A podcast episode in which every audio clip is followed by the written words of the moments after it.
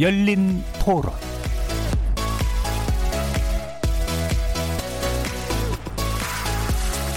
안녕하십니까. KBS 열린 토론 정준희입니다.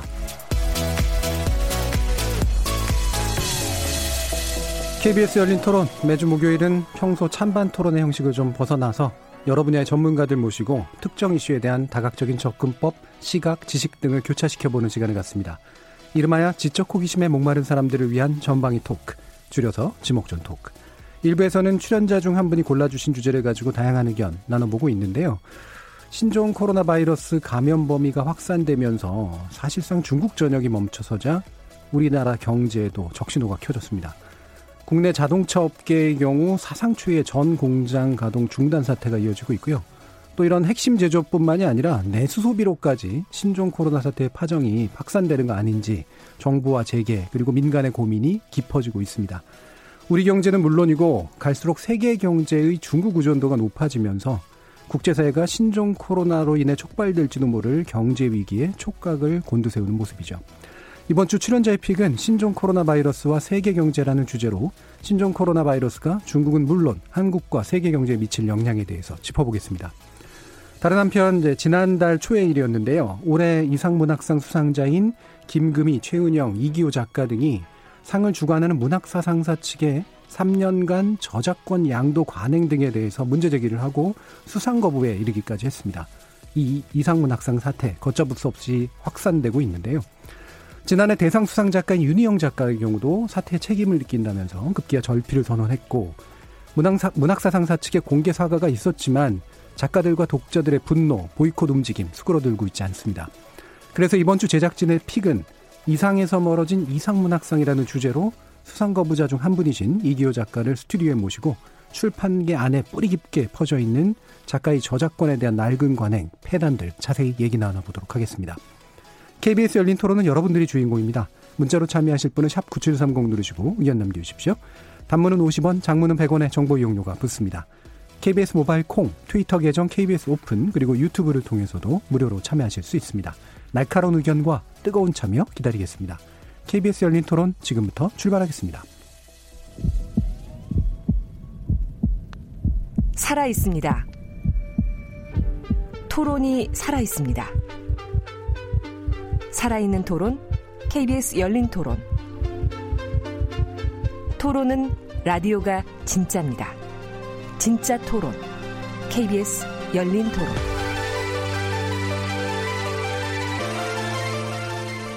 자, 오늘 함께 하실 분들 소개하겠습니다. 경제는 좌도우도 없다. 참 좋은 경제연구소 이인철 소장 나오셨습니다. 안녕하세요. 이인철입니다. 나라를 걱정하는 과학자 이종필 건국대 교수 나오셨습니다. 안녕하세요. 이종필입니다. 규정을 거부하시는 한국 여성 변호사의 손정혜 이사 나오셨습니다. 안녕하세요. 손정입니다. 자, 그리고 영화평론가이신 강유정 강남대 한영문화 콘텐츠학과 교수 모셨습니다. 안녕하세요. 강유정입니다. 자, 이렇게 경제 전문가, 법률 전문가, 영화 평론가, 물리학자까지 각기 다른 전공, 개성, 지식 등을 나눠주실 네 분의 출연자와 함께 만들어가는 지적 호기심에 목마른 사람들을 위한 전방위 토크, 줄여서 지목전 토크. 오늘도 호기심, 기대 한가득 품고 출연자의 픽부터 시작해 보겠습니다. 자, 인철 소장님께서 이 주제 골라 주셨는데요. 어, 진짜 중요하죠. 지금 이 시점에서. 그렇습니다. 전염병의 어떤 경제학 과거에도 있었어요. 그 예. 호환 마마부터 시작해서 흑사병, 괴질. 근데 최근에 우리가 경험했던 뭐 사스, 메르스, 뭐 에볼라 바이러스 이런 치명적인 전염병은 정말 그 어떤 전염병의 확산 정도, 치사율에 따라서 뭐 경제적 파장이 엄청납니다. 이게 뭐 전염병 확산이라는 게 비단 개인의 생활뿐만이 아니라 뭐 교역 그리고 뭐 인적 교류, 소비, 뭐 무역 까지 이제 전부 이제 바꿔놓는 틀을 바꿔놓기 때문에 이게 초기에 뭐 대응이 실패하고 국가 경계를 넘어서 다른 국가로 확산이 되면 세계 경제에 미치는 파장이 어마어마한데요. 그래서 지금 사실 중국이 발원지인데 위상이 굉장히 예전에 비해서 커졌거든요. 예. 우리가 경험했던 이제 사스나 메르스랑 비교해서 과연 한국 경제 더 나아가서 세계 경제 어떤 파장을 미칠지 이제 경제적 측면에서 한번 짚어보고 싶어서 이 주제를 선정을 했습니다. 예. 뭐 가뜩이나 이제 맨날 경제 어렵다라는 얘기 나왔는데 이건 뭐 이제 어떤 면에서 보면 돌이킬 수 없는 그런 위기 이런 것들도 만들어질 수도 있는 그런 우려가 있어서 물론 과장하면 안 되겠습니다만 일단 뭔가 징후들이 좀 나오고 있을 거 아니에요 어떤 게 있습니까? 맞습니다. 일단 그 우리가 설 연휴 즐기기 이전에는 잘 인지를 못했어요. 네. 그다지 크게 그 미치는 영향이 제한적이었는데 설 연휴 동안 급속도로 확산이 됐고 금융시장이 가장 빠릅니다. 음. 전반적으로 위험자산을 회피하고 안전자산을 선호하는 현상이 좀 뚜렷해졌고요. 네. 물론 뭐 최근 주말 들어서 조금 안정감을 찾고는 있습니다만 그럼에도 불구하고 전 세계적으로 공통적으로 주식은 되게 변동성이 높아졌고요. 네. 떨어진 경우가 많고요. 또 이제 국제유가 음. 또 하락을 하고 있습니다. 여기에다 원화 가치도 많이 떨어졌어요. 네. 근데 비교적 안전자산으로 꼽히는 미국 달러화, 음. 일본의 엔화, 국제 금 가격 음. 계속해서 고공 행진을 음. 하고 있는 겁니다.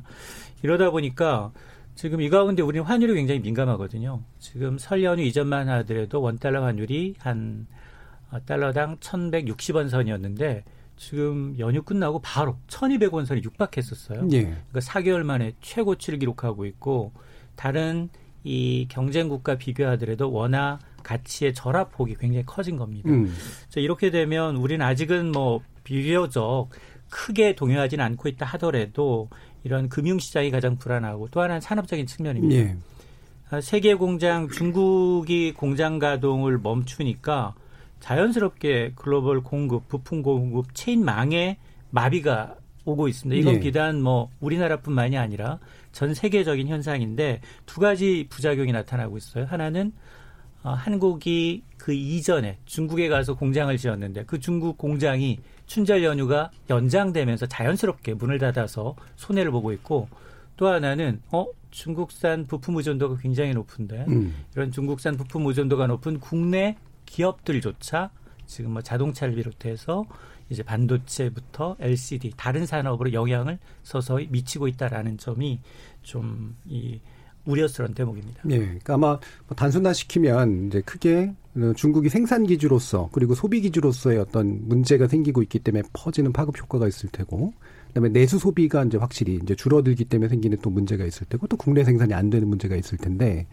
어, 이렇게 뭐 이동이 제한되는 것뿐만이 아니라 뭔가 생산과 소비가 서로 연결된 국제 경제에서 나서는 이제 굉장히 심각한 이제 아마 문제가 될 것 같아요. 다른 분들도 이렇게 뭐 아직까지는 경제 위기나 경제적인 어떤 징후는 체감까지는 안 되실 텐데 혹시 뭐 직장이 폐쇄됐다거나 이런 분들 안 계시죠? 오늘 한 쇼, 홈쇼핑이 예. 확진자가 발생을 해서 생방송 예, 예. 중에 생방송 맞고 재방송 틀고 있다고 해서 방송국들도 좀 긴장하고 있는 상황 같고요. 저는 실생활에서 왜 엄마들 맘카페들 이런 데 있잖아요. 음. 근래 많이 나오는 게 이와중에 회식한다고 부부싸움 많이 하고 계시고요. 아, 사장님들 회식 아, 거기 같셔야 음. 돼. 왜냐하면 우리 식문화나 술문화가 그렇죠. 예. 바이러스에 굉장히 취약하는데 사실 저도 지난주 약속을 미루거나 취소하거나 막 그랬었거든요. 음. 그러니까 지금 서비스업도 초비상 상태인 거죠. 사람들이 외식을 안 하고요. 나가질 않고요. 음. 특히 술자리는 거의 피하는 추세인 것 같고 두 번째는 이 맘카페의 특징이 뭘 많이 파는 근데 요새 뭘 파냐면은 티켓. 아이들이랑 뭐 보려고 티켓 미리 예. 사놓은 것들, 뭐 키즈 카페 티켓, 영화관 심지어 영화 티켓 양도한다, 어디 숙박업소 예약 그 50%로 할인해서 양도한다, 아무도 안 사는 그러니까. 거죠. 음. 관광 서비스업은 지금 뭐 중국을 나가지 않더라도 일단 국내에서는 초비상 상태이고 굉장히 심각할 수준으로 보여요. 그래서 예. 지금 뭐 추경을 3조 가까이 투입을 한다라고 하는데 좀 우려됩니다. 예. 예를 들면 뭐 이게 뭐 제가 특정 영화 얘기해서 좀 그렇습니다만 남산의 부장들이 굉장히 치고 올라가다가 음. 진짜로 티켓이 안 팔리기 시작했다고. 진짜 보고 싶었는데 못 예. 보고 있어요. 그 사실 영화관이 가장 큰 타격을 입었고요. 예. 실제로 확진자 두 분이 영화관을 음. 다녔 갔다라는 것 때문에 그래서 그 옆에 앉아 있는 분이 격리가 됐잖아요. 그래서 굉장히 큰 문제를 겪고 있는 게 사실 영화계입니다. 그래서 대표적으로 그 지푸라기라도 잡고 싶은 짐승들 같은 경우는 개봉을 늦췄어요. 네. 원래 다음 주 개봉이었는데 그러니까 피하는 건데 저는 좀 이런 생각도 듭니다. 그러니까 감염병의 구조와 경제 위기의 구조가 좀 닮아 있다라는 생각도 드는데 그러니까 중국의 어떤 세계 적 이동이 쉬워지니까 지금 감염병이 되게 쉽게 퍼지지만 경제도 지금 인천 소장님 말씀하신 것처럼 너무 세계화가 촘촘하게 그렇죠. 연결이 그렇죠. 되어 있다 예. 보니까 그 여파가 어, 중국이 난리 났대가 아니라 우리가 난리 났대가 돼버리는 구조가 돼버린 거잖아요.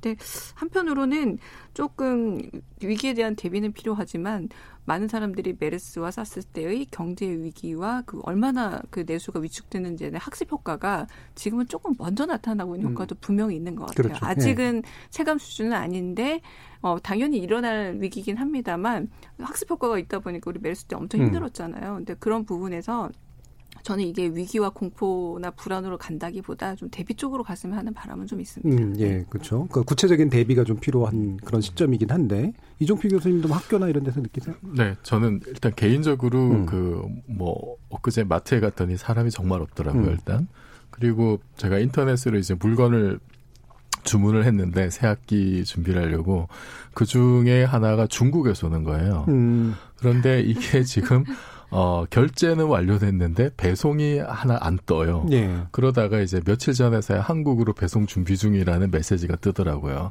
그래서 저는 그 얼마 전에 왜 대통령 담화할 때 중국의 고통이 한국의 고통이다 이제 이런 네. 얘기가 나와서 그게 또 언론에서 그게 보도가 됐었는데 아 정말로 이게 나의 고통이 되는구나.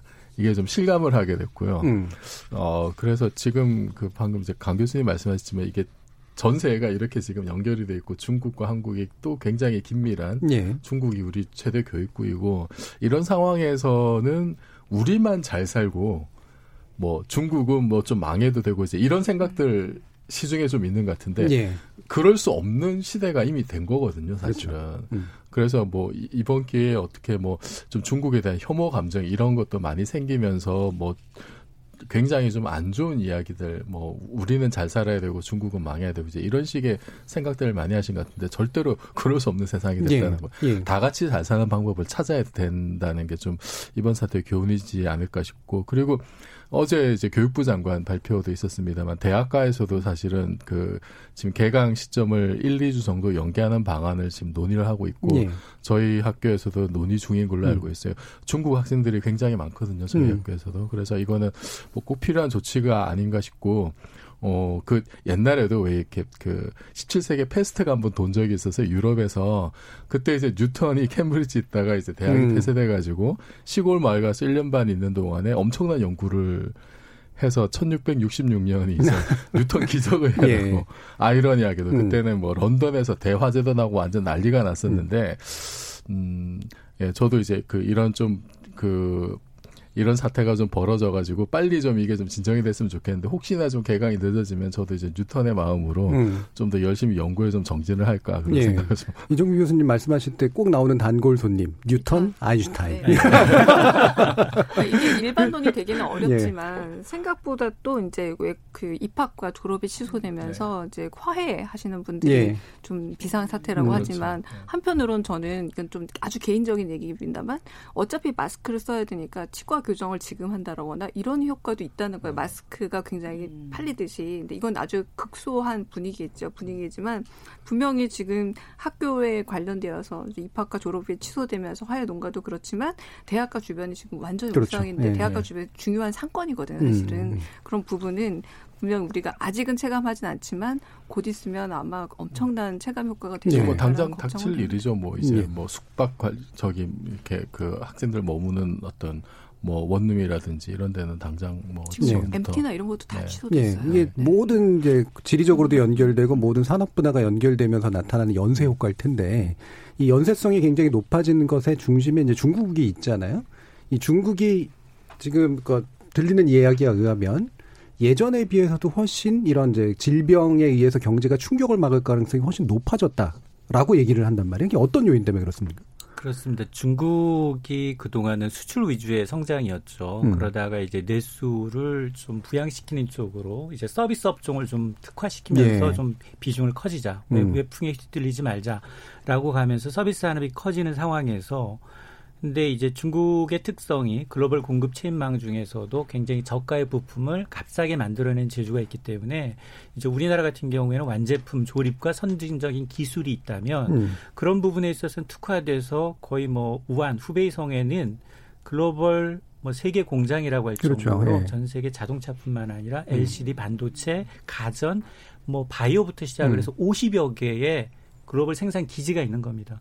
그런데 지금 춘절 연휴가 2월 2일까지였는데 후베이성 인근은 13일, 나머지 지역은 뭐 9일까지 연장을 하다 보니까 당연히 이동 제한부터 시작해서 공장을 문을 닫을 수밖에 없고 그러면 자동차를 예를 든다면 물론 뭐 우리나라뿐만이 아니라 지금 뭐 외국에 있는 글로벌 자동차들도 똑같이 영향을 받고 있지만 이게 자동차 한 개 만드는데 3만여 개, 2만에서 3만여 개의 부품이 필요한데 한 개, 중국산 수입 한개를 못함으로 해서 국내 현대차는 1차, 2차, 3다, 3차 협력업체가 5천회가 넘습니다. 부품을 갖고 있는 업체들조차도 다 쉬는 거예요. 음. 공장 가동을 쉬니까. 근데 대기업들은 그나마 버틸만 해요.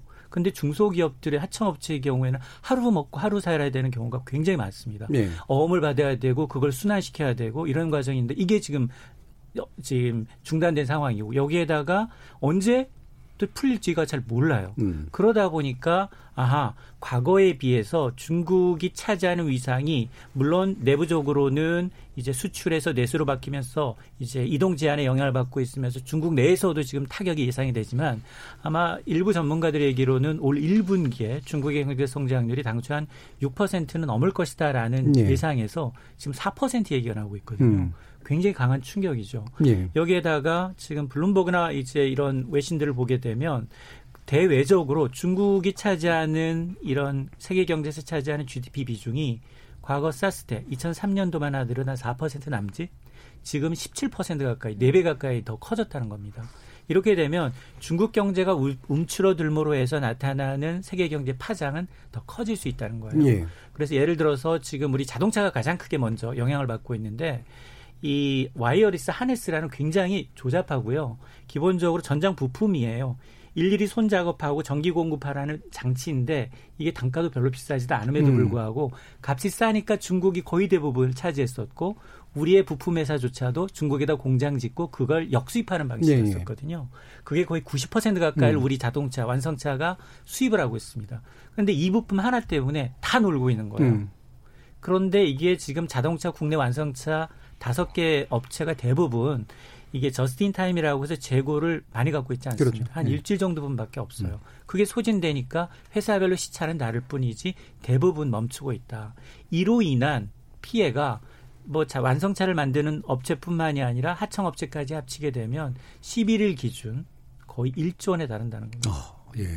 그러니까 이게 지금 자동차만 있는 문제가 아니라 지금 반도체, LCD, 가전, 바이오, 기타 IT까지 합치게 되면 지금은 초기잖아요. 얼마나 더 빠른 속도로 확산될지 모르는 상황이기 음. 때문에 음. 세계 경제에 미치는 파장은 더 커질 수 있습니다. 그렇죠. 이렇게 세계 생산 국가 사실 아주 높은 기술력까지는 아니지만 그게 없으면 나머지 생산이 이루어지지 않는 게 공급이 안 되고 있고 네. 또 중국이 또 내수 쪽을 많이 늘리면서 중국이 소비를 못 해주는 또 상태가 되니까 또 문제가 생기고 이게 이제 굉장히 큰 여파를 남기는 것 같은데 뭐 아까 이제 이종필 교수님도 이제 중국에 대한 혐오의 부분 얘기해 주셨지만 어, 경제는 그렇다고 쳐도, 그러니까 왜 중국이라는 국가가 이 사태를 이렇게까지 만들어냈을까에 대해서 이제 사람들이 가지고 있는 의구심이나 약간 불만, 뭐 이런 게 이제 뭔가 이렇게 다른 감정들을 촉발시키는 측면들이 있는 것 같아요. 어떻게 보세요? 그 예전에 이제 19세기 말에 그 독일의 독일 의학계 교황이라고 불리던 이제 루돌프 그 피로호라는 음. 분이 계신데 이분 이분이 이제 엄청난 엄친애 완전 천재예요. 엄친아 네. 네. 네, 그 이분이 이제 세포병리학을 처음 이제 창시를 하신 분이고 뭐 현대의학의 토대를 닦으신 분인데 이분이 젊을 때 그 독일의 실레지아 지방에서 이제 발진 티푸스가 창궐해 가지고 음. 거기 음. 그 질병 조사관으로 가요. 네. 근데 이제 의사로서 갔는데 이분이 내린 그 진단이 뭐냐면은 그 열악한 환경 때문에 그다음에 이제 뭐 불평등이나 부당한 제도가 그 질병 창궐의 원인이다. 음. 그러면서 의사면서 처방 으로 낸 게 뭐냐면은 민주주의를 확대하라 이런 예. 어떤 정치적인 솔루션을 해요. 음. 세제 감면해줘라, 음. 불평등을 해소하라. 그래서 이분이 그 현대 그 예방의학이나 이제 그 공중보건의 거의 뭐 시조로 이렇게 평가를 받는 소셜 닥터네요. 그러니까 그런 그분이. 거죠. 예. 네. 그래서 이제 그뭐 다른 이제 중국에서 음. 이런 문제가 생긴 게 여러 가지 요인들을 살펴봐야 되겠지만 시간이 좀 지나면은 이런 그 전체 사회 시스템의 어떤 여러 가지 좀 살펴볼 건 어, 없나라는 생각도 사실 좀 들어요. 음. 왜냐하면은 아직 사실 그 발병의 원인 바이러스가 이제 정말로 처음에 어떻게 나왔는지 좀 논란은 좀 있는 것 같습니다. 예. 지금 그 화나 수산시장 에서 그 야생동물 도축이 이제 가장 의심스럽긴 한데요. 음. 근데 이제 우한이라는 그 도시가 천만 도시고 그 만약에 이제 그그 그 도시가 예를 들어서 시골의 외딴 지역에 있었고 그 음. 도축 시장도 외딴 곳에 있었다면 발병이 되더라도 전파가 이렇게 많이 되진 않았겠죠. 예. 그다음 반대로 이제 우한이 굉장히 이제 현대화된 도시가 되면서 그런 도축 과정이 예를 들어서 외곽으로 나갔다라든지 아니면은 거기서 여러 가지 좀 비위생적인 것들이 많이 좀 차단이 됐다면은 음. 그러면 아예 발병 자체가 안 됐겠죠. 음. 근데 이제 그 지금 이제 이런 사태가 벌어진 것은 일단은 그 그런 요건으로 봤을 때는 그런 좀 중국의 어떤 좀전근대적인 어떤 모습과 현대적인 모습이 공존하는 아. 그렇죠. 도시화와 어, 네. 이제 전근대성이 같이 네. 있기 때문에 그것이 이제 음. 같이 있기 때문에 오히려 문제를 좀 키운 측면이 있지 않느냐. 음. 이거는 참뭐 중국도 나름 노력을 했겠습니다만 발전 급속한 성장 그렇죠. 과정에서 이제 피할 수 없는 면도 분명히 있었. 다고 보고요. 그런데 인간이 할 수 있는 시스템으로 할 수 있는 부분은 예를 들어서 이제 피, 그 피로가 얘기했던 민주주의 부분인데 그 이런 질병이 참고를 했을 때 가장 중요한 게 일단 정보의 투명한 정보를 예. 신속하고 정확하게 공개하는 건데 이제 최근에 보도 내용을 보면은 그 우한시 안과 의사가 처음에 그 이상한 정체불명의 그 사스나 메르스 같은 전염병 징후가 있어서 보고를 했는데 우한시 당국자들이 불러가지고 너 입 조심해라 어 괴담 유포하지 마라라고 음. 이제 각서를 쓰게 했다라고 이분이 이제 폭로를 했어요 SNS에 뭐 이제 그 진위 여부는 좀 뭐 나중에 정말 따져봐야 되겠습니다만은 초기에 이렇게 좀 적극적으로 대응하지 못한 거 이거는 이제 좀 넓게 보면은 그 그러니까 우리가 생각하는 좀 민주주의의 작동 방식이 아직은 음. 중국에서 좀 이렇게 원활하지 않지 않은가. 예. 그것이 초기에 그 발 좀 어, 빨리 대처를 할 수 있는 골드타임을 좀 놓쳤을 가능성이 있다. 그래서 역시나 이게 그 자해 전체 시스템이 어떻게 이런 정말 글로벌한 그 전염병을 만들고 유포하는가에 대해서 한번 좀 고민해 보는 계기가 될것 같아요. 네, 사실 복잡한 문제긴 해요. 단순하게 네. 위생 문제만으로 보기도 네. 좀 그렇고, 그 다음에 뭐 초기 방역 대처의 시스템이 있었는가라는 문제로 또 보기도 그렇고, 동시에 이제 말, 씀하신 것처럼 일단 터지고 난 다음에 이제 민주주의적 어떤 시스템들이 있었다면 이제 적어도 정보의 투명성 문제에서 뭔가 문제가 좀 예방될 수 있는 측면들이 있었을 네. 텐데 그게 이제 결정적으로 그러니까 언제나 이런 질병은 생길 수가 있는 거거든요. 예. 그거는 우리가 미처 예상하지 못한 대비하지 못한 정체불명의 바이러스는 창궐할 수가 있는데 그 창궐하느냐 아니냐가 문제가 아니라 이런 것이 생겼을 때 얼마나 신속하게 그 효율적으로 대체할 수 있느냐가 문제거든요. 예. 그 이럴 수는 있을 것 같은데 왜 또 중국이 이제 막 우한을 폐쇄시키는 조치를 취한다든가 네. 그러면 이게 관료적 통제사이기 때문에 어떤 면에서는 되게 과단성 있는 결정을 네. 내릴 수도 있는 측면도 있긴 있잖아요. 그러니까 사후적으로 음. 그렇게 봉쇄하고 음. 통제하는 거는 음. 말하자면은 그런 일당 독재 체대의 어떤 또 효율성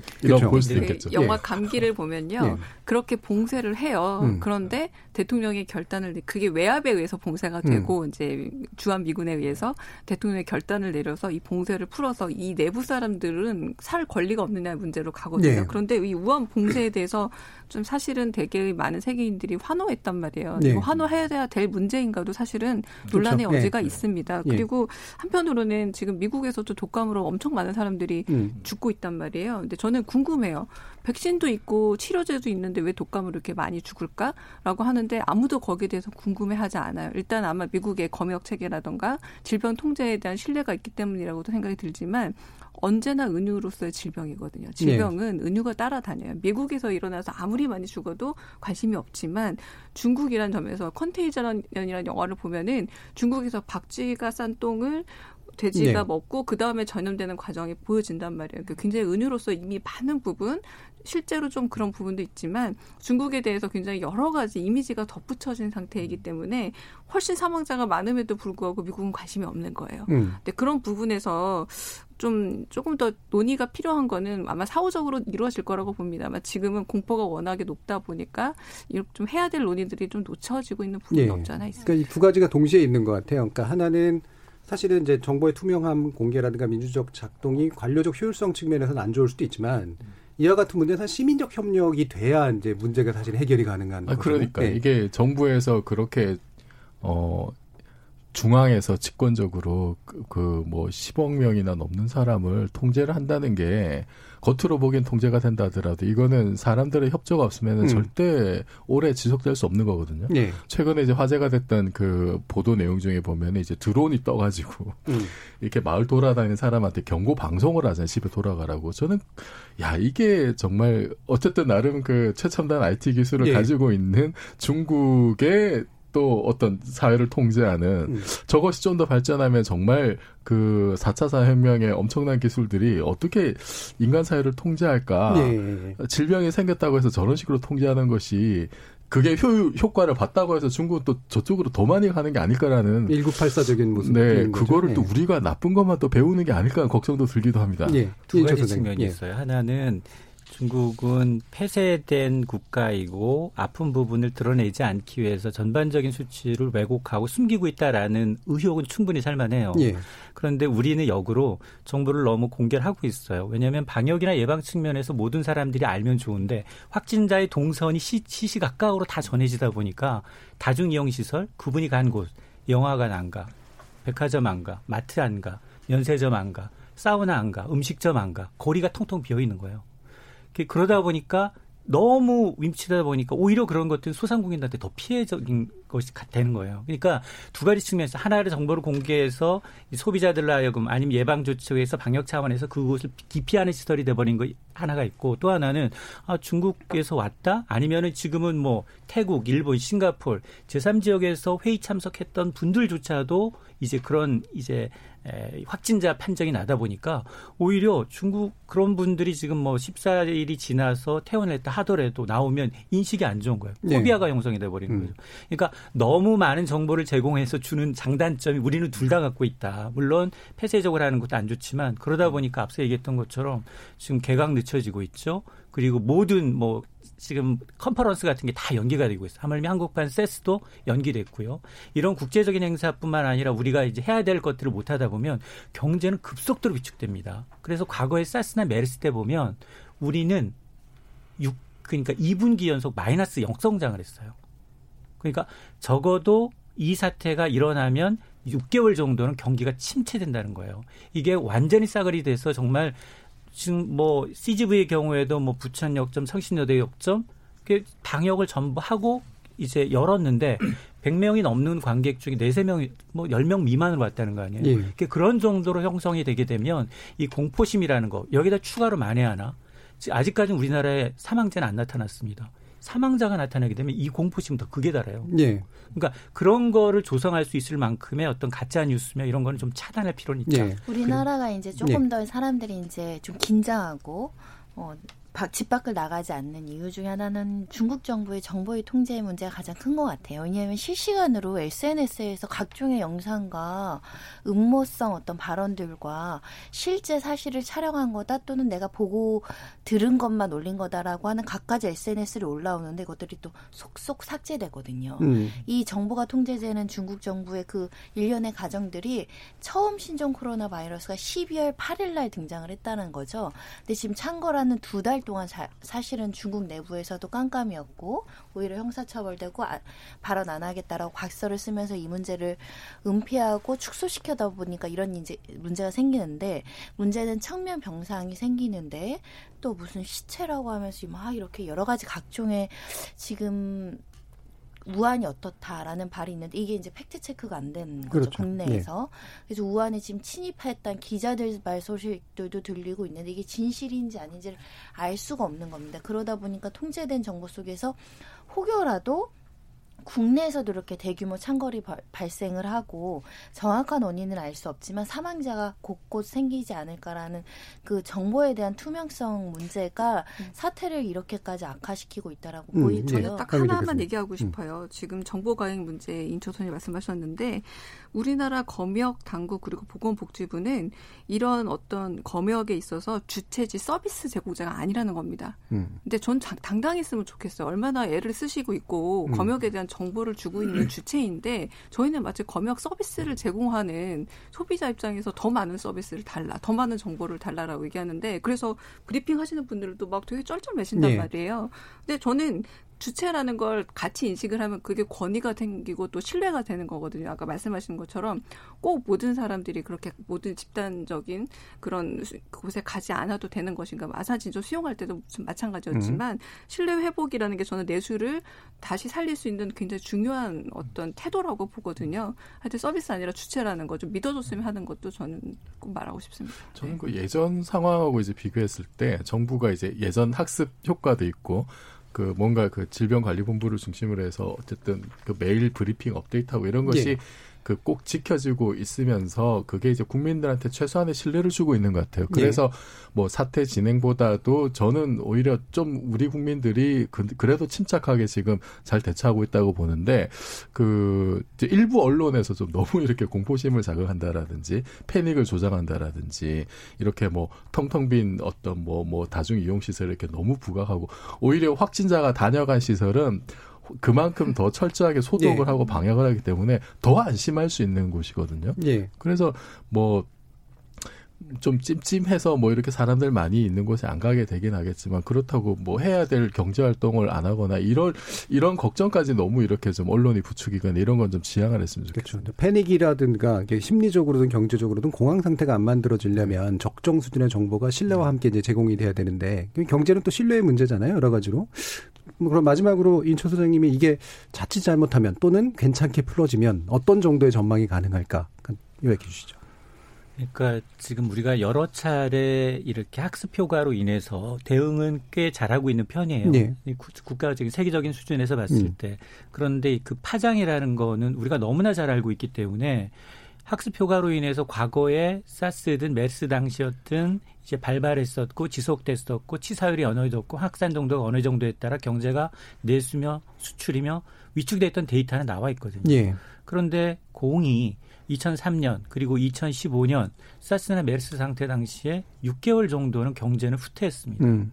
그러다 보니까 지금 지난해 우리가 위기가 없는 가운데 2%를 간신히 했어요. 네. 10년 만에 정말 최악이었어요. 그래서 올해는 그나마 지난해 말부터 반도체 가격 좋아지고 음. 수출 좀 힘입어서 내수까지 맞춰주면 한 2.4 정도 반등하지 않겠느냐 서서히라도 음. 이런 기대감이 있었는데 그 기대감이 무너지는 겁니다. 만에 하나 지난해 1월도 안 좋았고 지난해 1분기, 2분기 안 좋았는데 예를 들어서 2분기 연속 역성장하게 되면 올해 2% 못한다는 얘기거든요. 그래서 앞서 이제 추경 얘기하셨는데 추경은 아니에요. 지금은 음. 정부가 쓸 수 있는 예비비를 쓰고 있습니다. 그렇죠. 3조 4천억 원 상당의. 음. 그래서 일각에서는 메르스 상태 당시에도 11조 5천억 상당의 추경을 했거든요. 해야 한다라는 얘기가 나오고 있어요. 선제적으로. 음. 왜냐하면 소상공인 분들은 선제적으로 후, 후 지원은 필요가 없어요. 지금 돈이 당장 필요하고 대출해 줘야 되고 돈을 땡겨 줘야 되는데 나중에 그 국회 이제 뭐 계속해서 뭐 조율하고 이런 과정이 늦어지게 되면 늦, 늦거든요.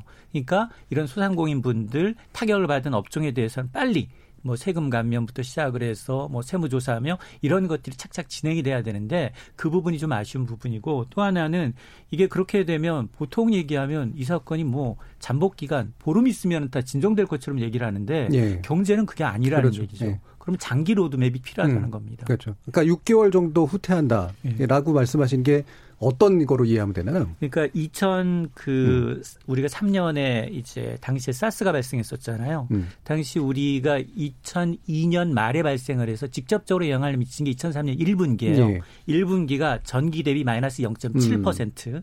2분기가 마이너스 0.2%. 음.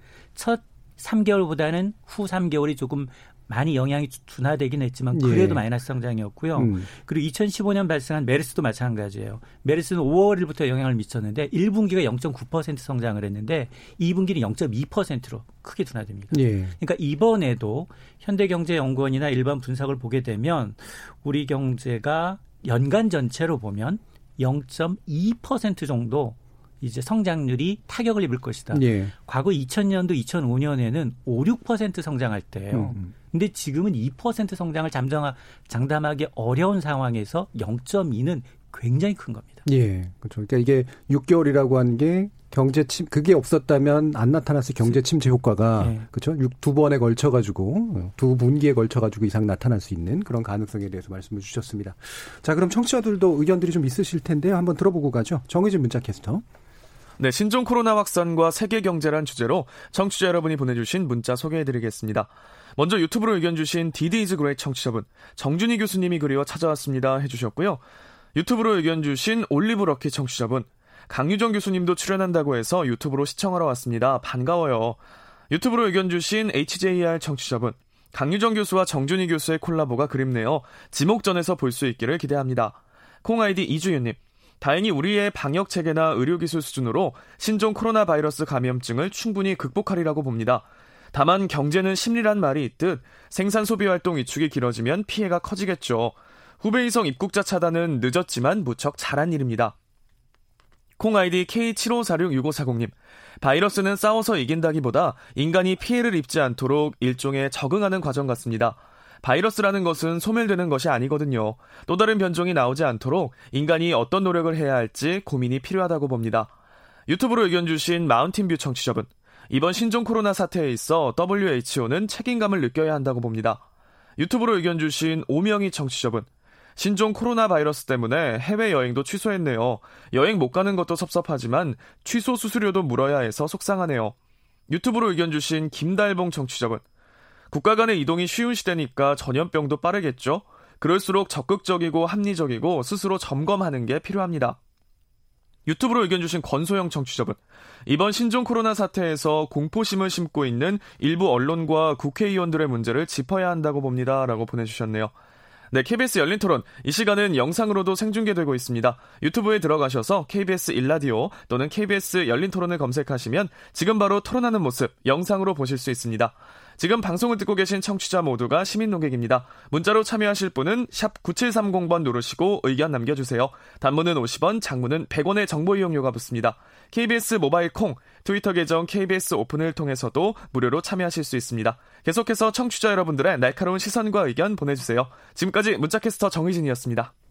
예, 많은 청취자분들께서 강유정 교수님 반갑다는 말씀 해주셨는데, 어, 저도 아주 반갑습니다. 반갑습니다. 그래서 좀 더 같이 있으려고 이인초 소장님 먼저 보내드려야 될 것 같아요. 오늘 많이 고생하셨습니다. 감사합니다. 네, 고맙습니다. 자, 청취자들의 직접 참여로 이루어지는 KBS 열린 토론 청취자들의 의견 받아봤고요. 어, 최근 미국 CNBC 방송이 인용한 미국 경제 연구소 분석에 따르면 이번 여파로 중국 경기가 침체에 빠지면 이게 세계 경제가 약 최소한 3개월 이상 충격을 받을 거라고 전망하기도 합니다. 어, 중국 경제에 의존하는 세계 경제의 비중이 점점 점점 커지는 만큼 우려가 깊어지지 않을 수 없죠. 좀더 긴밀한 대비, 좋은 투명성이 필요한 것 같습니다. 지목전 토크 출연자의 픽 여기서 마무리하겠습니다. 여러분께서는 KBS 열린 토론과 함께하고 계십니다.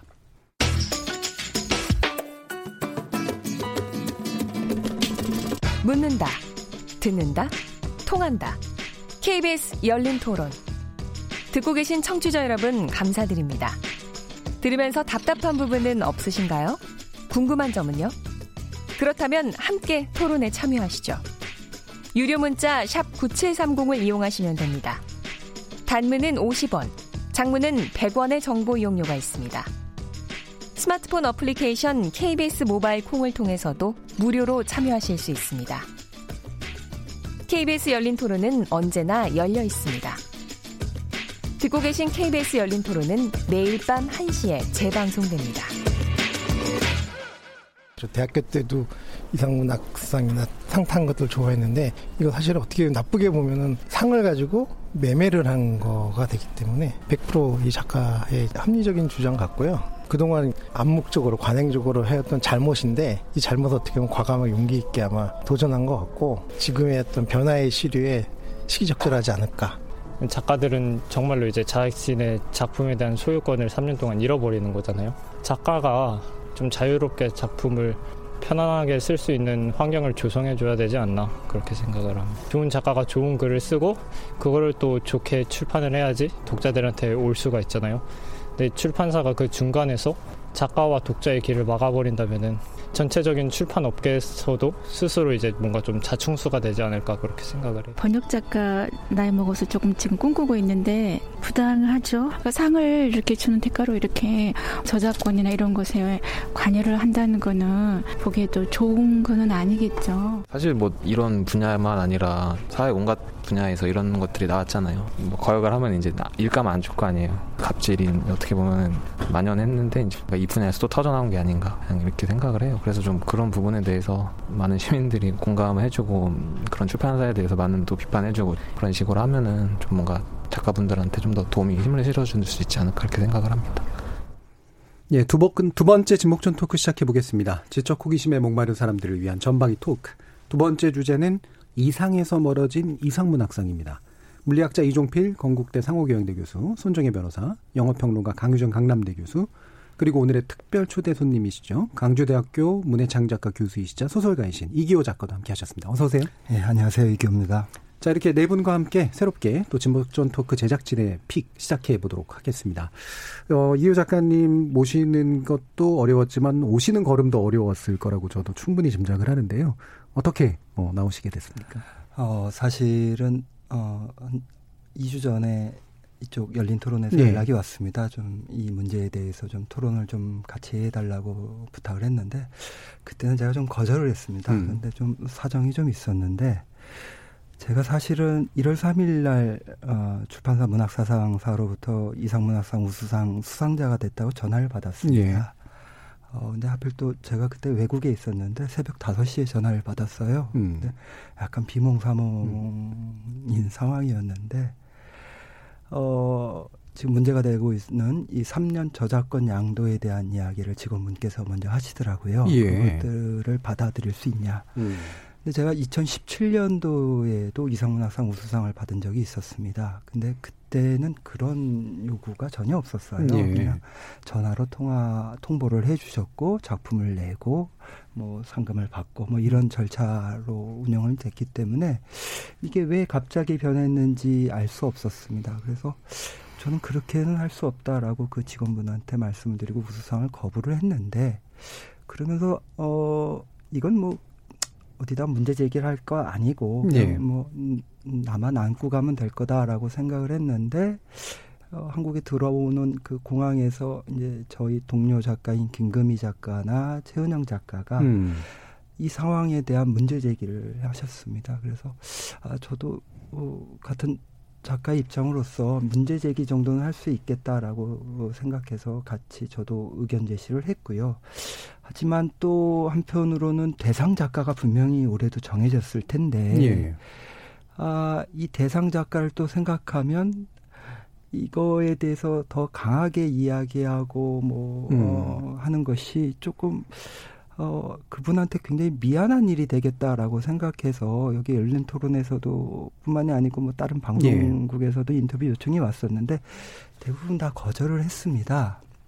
아, 그러다가 좀, 음, 상황이 좀 바뀐 것은 그 뒤로 문학사상사 측에서 입장 표명을 하겠다라고 해서 좀 기다렸는데 이것들이 계속 되지 않는 상황이었고, 어, 그런 와중에 그 전에 이상문학상 대상을 받았던 윤희영 작가가 음. 아, 절필 선언을 하셨는데 그 절필 선언을 하는 그 입장문을 제가 읽고 어, 사실은 지금까지도 거의 아무 글도 쓰지 못하고 예, 있습니다. 예, 예. 이거는 단순히 이제는 문제 제기에서 그칠 문제들이 아니고 음. 어, 작가들과 함께 연대하고 어떤 실천을 해야 하지 않을까라고 생각을 해서 그 차원에서 오늘 여기도 오게 됐습니다. 예. 아마 굉장히 복잡한 생각들이 있으셨을 것 같아요. 원래 뭐 보통 개자 붙는 문학계니 무슨 법조계니 개가 붙는 것들 보면 사실 상당히 폐쇄적인 문화들이 있고 그 안에서 벌어지는 일들이라고 하는 게 사실 외부자들이 이해하기 힘든 부분들은 굉장히 많은데 이런 결정을 어렵게라도 내려주셔서 대단히 감사드리고요. 강유정 교수님도 사실은 문학상 스스로또 타셨잖아요. 그리고 문예 평론가이시기도 하시고 영화 평론가이뿐만이 아니라 되게 복잡하실 것 같아요. 보시는 마음이. 음, 우리 조금 전 코너에서 어, 신종 코로나 때문에 영화관을 문 닫는다 할 때 문제를 얘기할 때는 사실 별 걱정 안 됩니다. 음. 영화계라는 게 워낙에 산업의 구조가 크고 그렇죠. 음, 잠깐 멈칫하지만 문제가 음. 없겠다. 그러나 어, 제 친정이기도 하고 문학이나 문단에서 문제가 생기면 굉장히 덜컹합니다. 음. 왜냐하면 이 세계 자체가 굉장히 많은 작가들의 어, 관계와 약간의 희생이 어느 정도 좀 밑바탕에 깔려 있는 세계예요. 그 이상문학상이 44년 역사를 지녔다고 하지만 상이라는 게 원래 사후적으로 주어지는 거잖아요. 정말 예. 좋은 문학상에 주어지는 건데 아마 이기호 작가께서도 느꼈겠지만 어느 순간 이 상이 작가들한테 기생한다는 느낌을 자꾸 받게 상이 기생한다. 음. 음. 그러니까 이 상의 후광을 입어서 음. 작가들이 인지도도 넓히고 음. 경제적으로 수익을 얻는 구조라기보다는 음. 이 상이 오히려 유명 작가에게 기대해 간다는 느낌을 어느 순간부터 받았어요. 역전된 그러더니 거네요. 음. 그 브랜드성에 대한 역전 현상이 있었음에도 불구하고 결국 여기까지 왔구다를 김금희 작가의 일종의 저는 드러냄이죠. 드러냄을 통해서 많은 분들이 알게 된 거죠. 아니 작가한테 의존하는 정도가 아니라 작가의 저작권을 음. 빨아먹으면서까지 이상이 유지가 되고 있었던 건가? 근데 정말 필요한 문제 제기였다고 생각을 하고요. 아, 문학상 언론에서 주어지는 많은 상들도 비슷한 성격을 갖고 있긴 합니다만 어, 작가들을 격려하고 그 그것에 대해서 정말 저는 축하금을 주는 거 좋다고 생각해요. 예. 얼마나 좋은 이벤트입니까?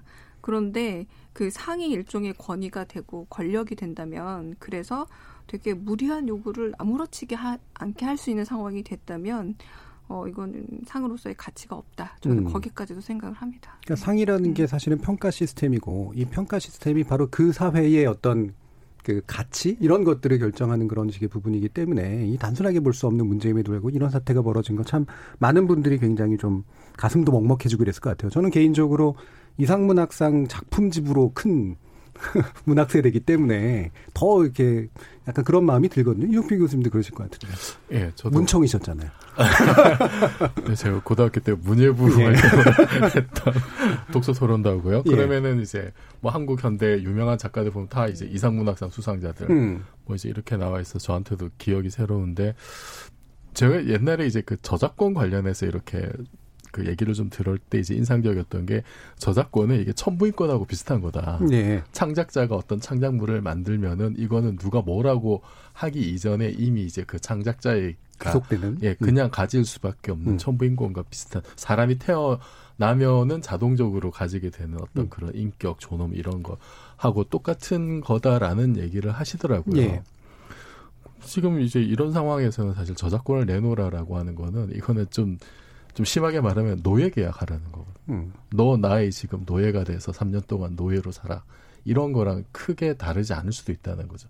작가분들한테. 네, 이게 또 서로 이제 상 주고받고 그러면서 아까 기생한다는 표현 네. 쓰셨지만 너도 좋은 거 아니야? 뭐 사실 이런 태도도 있을 뭐, 뭐 거란 말이에요. 그랬을 수도 네. 있을 거고. 그리고 저는 어, 어, 어떻게 21세기에 아직도 이럴까라는 생각도 들었고 또 하나 좀 의아한 거는 제가 이쪽을 잘 몰라서 그런데 왜 그냥 출판사가 이렇게 이런 엄청난 상을 줄까?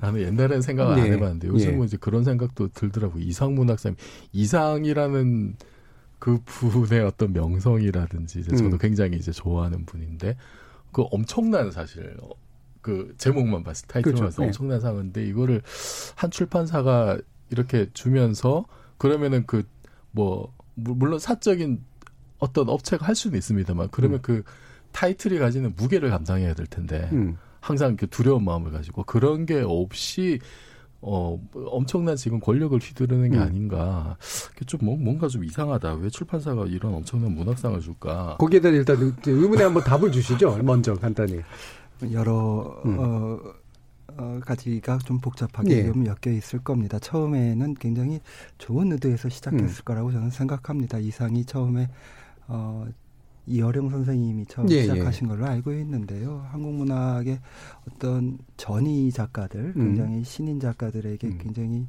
어, 좋은 음, 의도로 격려 의도로 격려 또 등단의 기회도 되고 그, 예. 그 렇게 만들어진 상인데 아마 뭐 다른 여러 가지 이유도 있겠지만 상업적인 이유들이 그 안에서 이제 끼어들기 시작하면서부터 그렇죠. 예.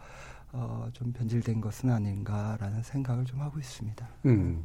예를 들면 이제 아카데미상 이제 좀 있으면 이제 결과 나올 텐데 아카데미상 수상하는 사람들이 봉준호 감독한테 딜을 해서 당신의 저작권을 나한테 3년간 양도하시오. 있을 수 없는 일이잖아요. 그죠? 아까 아니, 말씀하신 것처럼 제, 제작사 뭐, 워너브라더스나 이런 데서 지금 네. 아카데미상을 주면서 도 저기 어, 3년 동안 판권 내는 이런 거랑 비슷한 음. 음. 저작권 내가 일단은 구조가 좀 다르죠. 네. 그렇죠. 산업 산업적 구조가 다르니까 회원이 네. 회원이 주는 거죠, 거지만 네. 우리나라 영화상은 일단 음. 다 언론사가 언론사가 지고 있고요. 그러니까. 근데 이 문학상도 그런 측면이 네. 문학상도 언론사가 상당히 많이 갖고 있어요. 그렇죠. 네. 그러다 보니 실제 이 작가의 이름과 이 언론사 간의 불균형도 있어요. 이를테면 이런 겁니다. 황순원 문학상 같은 경우에 음. 이제 정말로 황순원 문학상은 좀 더 투명하게 운영이 됐으면 좋겠습니다만 그런 부분에 의문을 제기하기도 했고요. 음. 사실은 미담 문학상 문제도 좀 음. 있죠. 어, 미담 문학상은 끊임없이 언제나 논쟁의 대상이 되어 왔는데 전 여기서 한 가지 우려스러운 건 바로 그 부분이에요. 지금 3년째이기 때문에 지난 2년간 우수상을 혹시 받으신 분들이 너무 죄책감을 갖거나 왜 음. 내가 여기서 문제제기를 못했냐 그 음. 생각 정말 안 했으면 음. 좋겠습니다. 음. 왜냐하면 작가분들은 지금 이기호 작가도 여기 나와 계시지만 또 굉장히 또 민감하게 자신의 반성을 너무 빨리 하셔요. 그렇죠. 제도의 그 문제이고 예, 구조의 문제라는 것을 드러냈다는 걸 일단 좀 생각하시면 좋겠고 저는 윤희영 작가의 절필을 거기서 봤거든요. 예. 네, 그렇게 민감하게 아파하시는 문제보다 일단은 이렇게 상을 주는 주체들의 반성이 먼저 있어야 되는데 언제나 음. 작가들이 먼저 아파한다는 거죠. 음. 그 부분에 먼저 면접을 네. 좀 제, 저라도 주고 싶죠. 그렇죠. 예술가적 지식인들이 사실 그런 부분 굉장히 커요. 내 탓이 크다 뭐 이런 식의 생각도 되게 많이 하시고. 외부자의 네. 시각으로는 어떤 생각이 들었냐면 예. 일단은 잘 모르잖아요. 누군가가 절필을 해야 이 문제가 이렇게 이슈화가 되고 음. 그 문제를 시정해야 되는 상대방이 시정책을 그제야 내놓는구나. 절필이라는 거는 말하자면 제가 변호자 음. 자격증을 반납한다는 의미고 네. 내 생계를 모두 다 음. 내팽겨치고 나의 생명을 기꺼이 내나 이런 문제가 해결되는구나라는 부분에 있어서 뭔가 굉장히 대단한 구조적인 문제가 있다라는 어, 분위기를 느끼게 됐고요. 두 번째로는 이런 거를 방지하고자 법률을 만들었거든요. 네. 문체부에서 예술인 복지법이라고 음. 해서 불공정 행위 금지 딱 규정을 했고 거기에 대표적인 게 이겁니다. 이거는 그 그리고 그 원천 무료의 계약인가요? 어떤가요? 그러니까 뭐 무효라는 게 아니라 음. 어떤 구조로 되어 있냐면은 문체부에서 어떤 사람에게 우월적 지용, 지위를 예, 이용해서, 이용해서, 부당하게 이렇게 불리한 계약을 강요하거나 체결하는 행위는 금지된다. 음. 그리고 정당한 수익 배분을 해주지 않는 것도 금지한다. 음.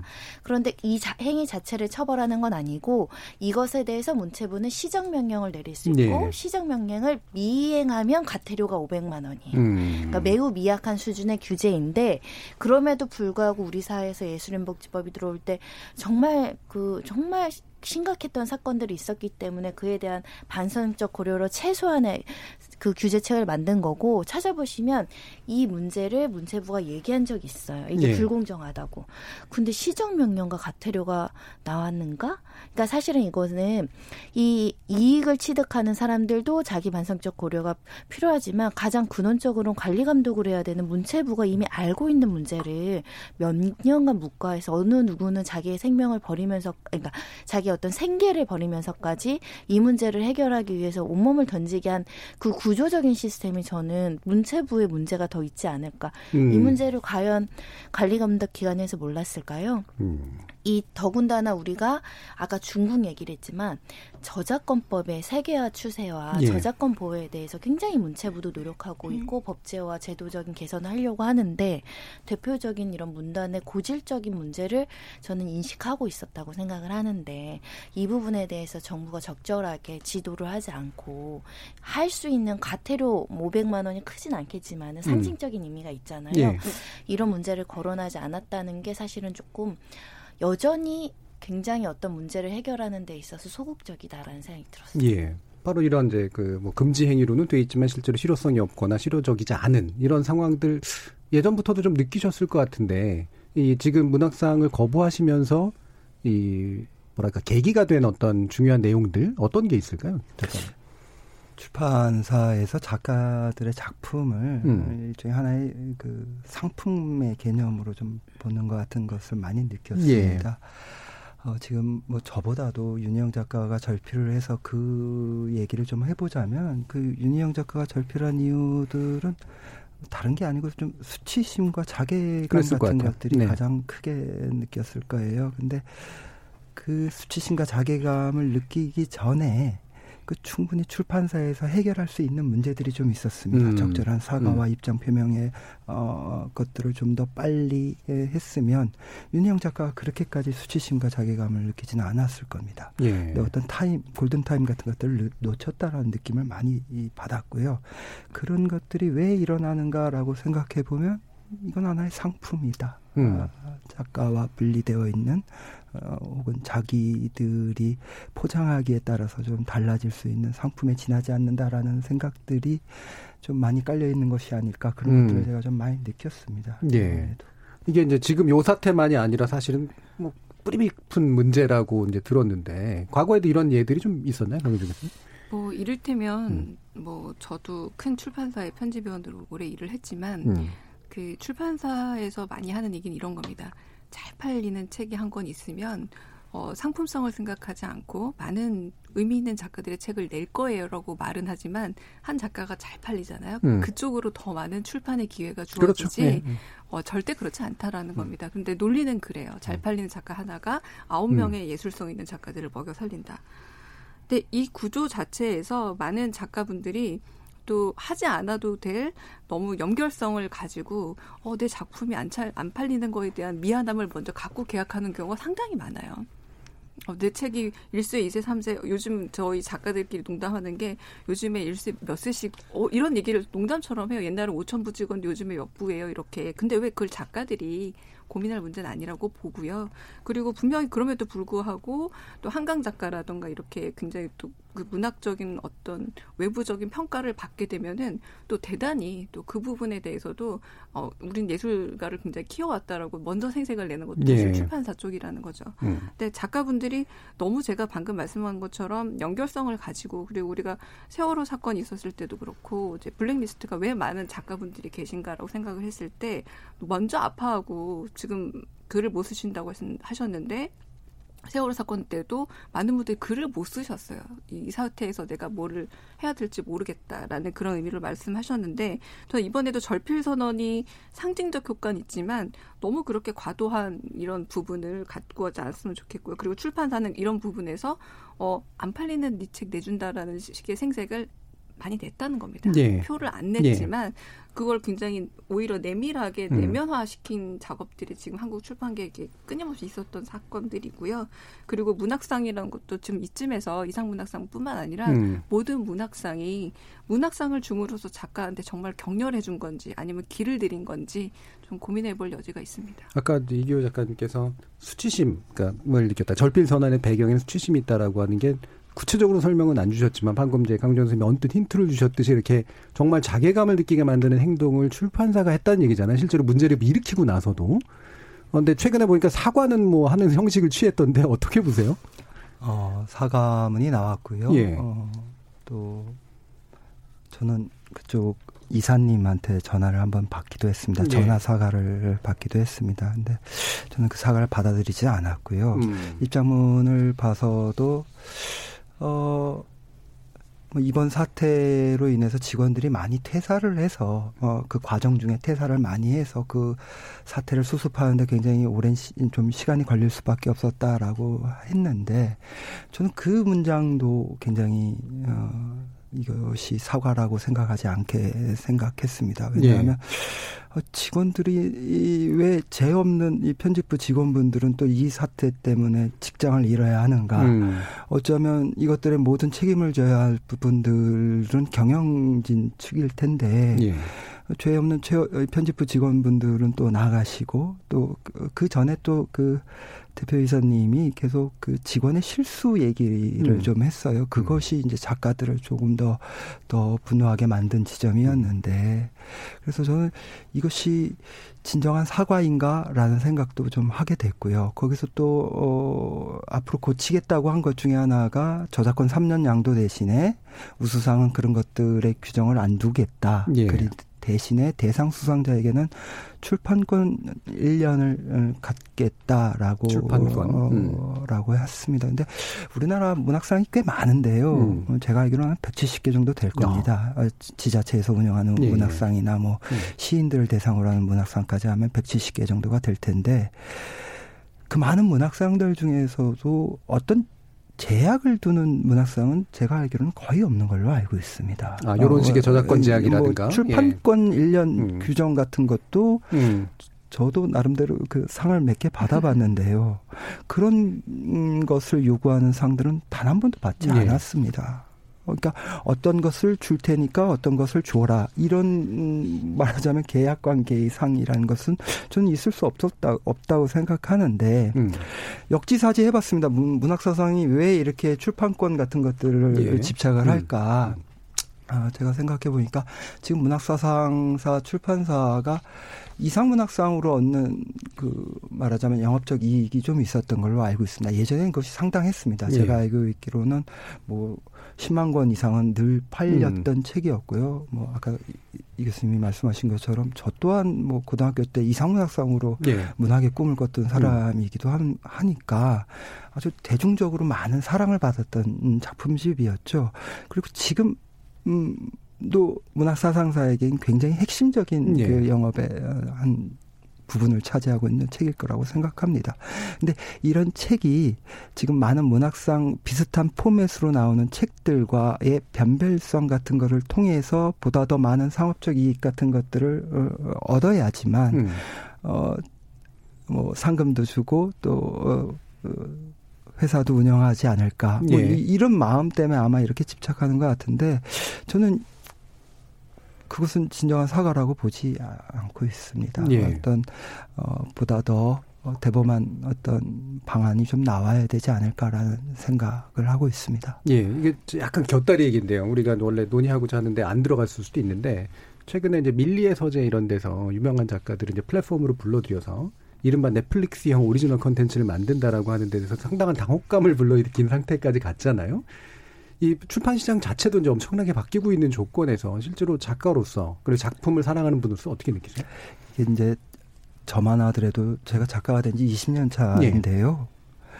저작권이 뭔지 아무것도 모릅니다. 음. 아, 그리고 출판사와 계약 관계를 할 때 그 계약서를 꼼꼼하게 바라본다는 것이 뭔가 작가로서 작가답지 못한 행동인 것 같아서 늘 계약서가 오면 사인 어디다 합니까라고 그렇죠. 하고 사인하고 안 보는 뭐, 척도 음, 하고 예, 안 보는 네. 척하고 뭔가 대범한 척을 그렇죠. 해야 될것 예. 같은 느낌도 예. 들고요.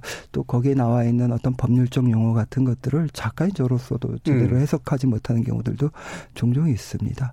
그러다 보니까 어떤 문제들이 생기냐면 뭐 기본적으로 책 내고 인쇄 받는 것은 늘 같으니까 별 문제가 없는데 제2 저, 저작권의 문제, 그러니까 음. 2차 저작권의 문제들에 있어서는 출판사마다 다르고 그것이 작가에게 네. 어떻게 네. 다가오는지를 작가 자신들이 잘 모르고 있습니다. 네. 그것들이 또 어떻게 정산이 되는지도 모르고 음. 있고요. 밀리의 서재 같은 경우는 도대체 어떻게 하는 걸까? 음. 어, 제 또래 혹은 저와 동료 작가들 중에 그거에 대해서 알고 있는 사람들은 거의 없을 것, 것 같습니다. 예. 그래서 한편으로는 좀 우려가 되고요. 저는 사실은 출판사와 작가들의 관계가 굉장히 그 뭐랄까요 가불의 관계도 아니었고 사실은 예전부터 굉장히 동료의 네, 네 관계였기 네, 때문에 어, 이런 문제들뿐만이 아니고 또 혹은 작가가 출판사한테 잘못하는 문제들도 꽤 많았습니다. 네. 어, 하지만 또 그걸 또 출판사들이 넘어가 주는 경우들도 음. 많았고요. 근데 어쩌면 이제는 그 외국의 시스템처럼 음. 어떤 작가들에게도 이런 문제들을 좀 전담해주는 에이전시 그렇죠. 예, 예, 차원의 예. 문제들이 좀 적용돼야 하는 때가 아닌가라는 생각들을 이번 사태를 겪으면서 음. 좀 많이 생각하게 됐습니다. 예. 자, 일단 뭐 청취자들도 아마 의견이 좀 있으실 것 같아서요. 정의진 문자캐스터 불러서 한번 들어보도록 하죠. 네, 이상에서 멀어진 이상문학상이란 주제에 대해 청취자 여러분이 보내주신 문자 소개해드리겠습니다. 먼저 유튜브로 의견 주신 상록수 청취자분 강유정 교수님 시사평론가가 아니고 문학 쪽이 진짜 전공이셨군요. 언론 비판하실 때 정말 날카로우셔서 인상적이었습니다. 유튜브로 의견 주신 고래밥 청취자분 참고로 강유정 교수님은 문학상 그랜드슬램 달성자이십니다. 영화평론가이시고요. 보내주셨고요. 콩아이디 윤주맘님, 이기호 작가님의 고민과 착잡함이 말씀에서 충분히 이해가 됩니다. 우리 출판계도 조금씩 개선되겠죠. 또 개선되고 있고요. 힘내시기 바랍니다. 유튜브로 의견 주신 수리 청취자분. 윤희영 작가님을 절필까지 하게 만든 작금의 사태에 대해 문학사상사는 반드시 책임을 져야 합니다. 지금 독자들은 물론 문단에서도 문학사상사 보이콧이 실시간으로 이루어지고 있습니다. 콩 아이디 한구루님, 음악, 문학, 미술 그쪽은 원로들이 문제가 좀 있어 보이네요. 오래된 관행으로 보여집니다. 결국 오랜 시간 서로 쉬쉬하다가 문제가 수면 위로 떠오른 거겠죠. 유튜브로 의견 주신 마운틴뷰 청취자분, 문학계의 분리또 협박이나 압박이 너무 강해서 절필 선언 정도의 결심이 없이는 이런 문제 제기를 한다는 것조차 불가능했을 거라고 봅니다. 유튜브로 의견 주신 팝코코 청취자분. 창작자, 콘텐츠 제작자들이 너무 대접을 못 받는 구조들이 정말 속상하네요. 유튜브로 의견 주신 강진희 이모 청취자분. 작가님들 힘내시기 바랍니다. 작가님들 곁엔 독자들이 있습니다. 라고 보내주셨네요. 네, 지금까지 문자캐스터 정희진이었습니다. 지금 저작권 문제 얘기 나오셔서 그 손정혜 변호사님이 저작권법 전공은 아닌 걸로 알고 있긴 합니다만 어, 뭔가 조언이 필요하신아 그러셨어요. 네. 어. 일단은 이 저작권은 저작권을 양도하는 계약은 굉장히 수평적인 계약이라서 보통은 음. 저작권법의 본래의 법의 취지는 저작권자를 보호하기 보호하는 거죠. 때문에 예. 음.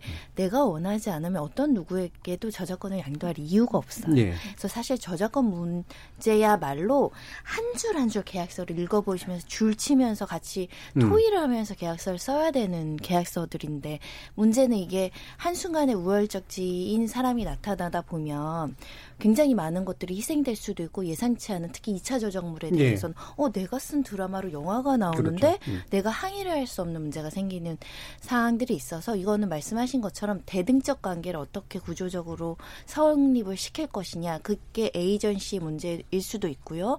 예를 들면 단체의 형성과 그렇죠. 단체가 조금 더 목소리를 내게끔 하는 것도 있고 아예 프랜차이즈처럼 어, 무슨 계약서를 쓸 때는 무조건 변호사 검토를 받아. 음. 이런 어떤 법적인 규제가 들어올 수도 있고요. 음. 이런 식의 여러 가지 제도적인 조치가 좀 필요해서 음. 결국 누가 해야 되냐면 이것은 관리 감독 기관이 조금 네, 가이드라인을 문체부가. 하고 표준 계약을 설립해야 되는 시점인 거죠. 네, 실제로 문체부가 그 예. 편집자들이 저작권법에 음. 대해서 석사학위를 따는 편집자들도 음. 늘고 있고요. 음. 그리고 방금 이기호 작가 정도 되는 작가한테 계약으로 뭔가 속임수를 한다거나 음. 불공정한 계약을 하는 출판사 그렇게 강큰 출판사는 없습니다. 문제 뭐냐면 신인 작가들의 문제예요. 네. 뭐 문학상을 통해서 그렇겠죠. 등단을 한다거나 할 때 신인 작가들이 계약할 때는 이게 꼭 그렇게 공정한 거래라고 하기는 어렵거든요. 음. 그런 부분에서 좀 더 투명해지고 방금 말씀하신 것처럼 어 그리고 그런 부분에서 더 지켜져야지 되는 거죠. 신인 작가일 경우에. 사실 이 문제는 이제 방송사나 연예기획사나 이런 데들도 신인 등용 과정에서 똑같이 나오는 문제이긴 해서요. 짧게 예. 하나만 코멘트하자면 예. 저희 이제 과학계에서 논문을 쓰잖아요. 음. 그러면은 학술지에 보낼 때 유명 학술지는 논문 받고 출판할 때 그 카피라이트 트랜스퍼를 이렇게 예. 그 양도권. 예, 갑자기 영어가 예. 많이 나오십니다. 음. 예. 저작권을 이렇게 그 양도하는 거를 받아요. 미리. 예. 그래, 그래서 내가 쓴 논문인데 내가 내 논문을 보려면 돈을 내야 되는. 그래서 이게 뭐 이것도 굉장히 사실 올해 뭐 수백 년대 문제이긴 한데 여기에 과학자들이 지금 문제 제기하면서 과학자들의 저작권을 찾자. 그래서 논문을 누구나 이제 쉽게 볼 수 있게 하자. 오픈. 이런 흐름이 지금 예, 오픈 예. 액세스 운동이 지금 음. 굉장히 활발하게 진행되고 있습니다. 예, 실제로 어, 국제학술지들이 그 음. 장사하는 거 장사 굉장히 심각하게 많이 문제죠. 예. 사실은. 네. 자 마지막으로 오늘 이규호 작가님 모셨으니까 뭔가 좀 이렇게 전망 부탁, 뭐 제언 이런 게 있으시면 한마디 부탁드립니다. 사실 이번 상황 사태를 좀 겪으면서요. 음. 제가 어 신인 작가였으면 과연 우수상 같은 것들의 제안을 왔을 때 3년 저작권 양도하라고 했을 때 과연 거절할 수 있었을까? 음. 어, 아니라는 제 스스로의 답변이 좀 나오더라고요. 또 제가 만약 대상 수상자였을 때 어, 우수상 수상자들이 그런 어떤 불합리한 음, 질서 어, 혹은 부조리 같은 것들을 어, 저 때문에 연류가 됐다라고 생각하면 나는 계속 글을 쓸 수 있을까라고 음. 생각해 보니 또 그것 또한 못하겠다라는 생각이 좀 많이 들더라고요. 그래서 아, 이런 일들이 왜 많이 나오고 왜 횡행해질까라고 생각해 보면 확실히 아직도 출판 혹은 문단이 굉장히 폐쇄적인 지점에 놓여져 있고 또 어, 굉장히 좀 어렵기 때문에 또 네, 그렇죠. 이런 일들이 네. 벌어지기도 합니다. 출판사 입장을 좀 생각해 봤습니다. 하나의 문학상을 운영하려면 심사위원도 심사위원 비도 제출을 해야 되고 뭐 예. 시상식 혹은 음. 뭐 상금 뭐 이런 거에서 굉장히 많은 자본이 좀 필요하기도 합니다. 예. 어 많은 출판사들이 그런 식으로 좀 진행을 하고 있는데 예. 그런 네. 출판계의 어려운 문제 같이 또 해결해 나가야 될 예, 그런 예. 부분들이 분명히 있는 예. 것 같습니다. 오늘 네 분의 어벤져스 그리고 오늘 함께해 주신 이기호 작가님 진심으로 감사드립니다. 감사합니다. 감사합니다. 감사합니다. 감사합니다. 저는 내일 저녁 7시 20분에 다시 찾아뵙겠습니다. 지금까지 KBS 열린 토론 정준이었습니다.